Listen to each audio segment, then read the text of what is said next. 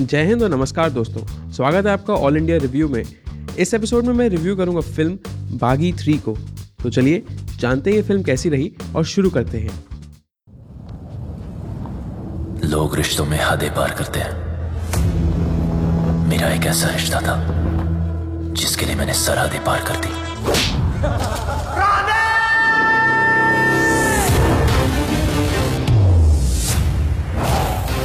मुझ पे आती तो मैं छोड़ देता हूं, मेरे भाई पे आती तो मैं फोड़ देता हूं।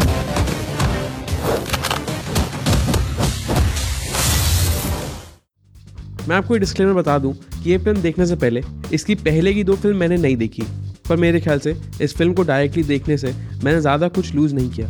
वैसे तो फिल्म का नाम बागी है, पर यह फिल्म बिल्कुल भी आँख की अंधी और नाम की नैनसुख नहीं है। इस फिल्म ने फिल्म मेकिंग और फिजिक्स के सारे रूल्स का विरोध करते हुए खुद एक बागी का रूप ले लिया है। पहले इस फिल्म की कहानी को थोड़ा और जान लेते हैं। कहानी दो भाइयों रॉनी और विक्रम के बारे में है।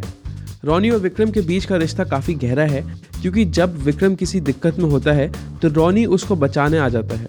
फिल्म की कहानी आगे बढ़ती है जब विक्रम को किसी काम के लिए विदेश जाना पड़ता है। वहाँ उसको कुछ आतंकवादी किडनैप कर लेते हैं। ये आतंकवादी संगठन आइसिस का सस्ता कॉपी है। इसकी खबर रॉनी को हो जाती है। फिर क्या है, रॉनी उस देश पहुंच जाता है और अपने भाई को बचाने के लिए एक पूरे देश से लड़ जाता है।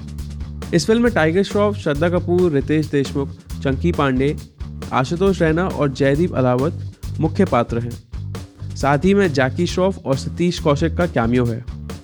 इस फिल्म का निर्देशन अहमद खान ने किया है। इन्होंने इससे पहले बागी टू बनाई थी। फिल्म की बात करें तो यह फिल्म पता नहीं क्यों बनाई गई है। इस फिल्म में आतंकवादियों के प्रति सहानुभूति या सेंसिटिविटी पैदा करने की कोशिश की गई है। फिल्म में एक्टिंग इतनी खराब है कि काफ़ी जगह कुछ सीरियस इमोशंस भी अनइंटेंशनली फनी लगते हैं। लोग श्रद्धा को रोते हुए देखकर हंसने लगते हैं कि वह ये फिल्म देखने क्यों आए।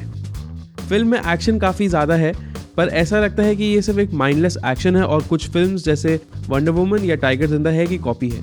कुछ रिसर्च नहीं की है, सीरियन क्राइसिस के बारे में बिल्कुल बात नहीं करी है, लेकिन एक आइसिस का सस्ता कॉपी है जैश ए लश्कर। टाइगर और रितेश जबकि भाई हैं, उनका रिलेशनशिप बहुत ही फेक लगता है। श्रद्धा की एक्टिंग काफ़ी ज़्यादा क्रिंजी है। जैकी श्रॉफ की फिल्म में एक्टिंग करने के बाद सोच रहे होंगे, आए बीड़ू ये क्या मौसी ची फिल्म आए है। आशुतोष रैना, जैकी श्रॉफ और सतीश कौशिक की एक्टिंग उनके एक्सपीरियंस होने के कारण थोड़ी संतोषजनक है। वैसे तो इस फिल्म को क्रिटिसाइज करने के लिए पाँच मिनट भी कम पड़ेंगे। काश इस फिल्म में कुछ अच्छा होता जिसके बारे में बात कर सकता, पर वो इस फिल्म में बिल्कुल ना के बराबर है। अंत में मैं ये कहना चाहूँगा कि आप ये फिल्म देखने चाहेंगे तो आपको कोरोना वायरस नहीं होगा, क्योंकि थिएटर एकदम खाली रहेगा। आप टिकट के पैसे से हैंड सैनिटाइज़र और मास्क ले लीजिए और अपना ख्याल रखिए। ये फिल्म मत ही देखिए।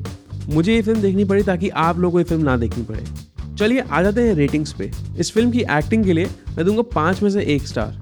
इस फिल्म के डायरेक्शन के लिए मैं दूंगा पाँच में से एक स्टार और इस फिल्म के एक्शन के लिए मैं दूंगा पाँच में से एक स्टार। कुल मिला के इसको मैं पाँच में से सिर्फ एक स्टार दूंगा। चलिए ये था आज का रिव्यू। अगर आप मेरे विचारों से असहमत या सहमत हैं तो आप मुझे इंस्टाग्राम पे एट मंजी मूवीज पे इसके बारे में बता सकते हैं। अब मैं मिलूंगा आपको अगले एपिसोड में। तब तक आप अपना ख्याल रखिए और स्वस्थ रहिए।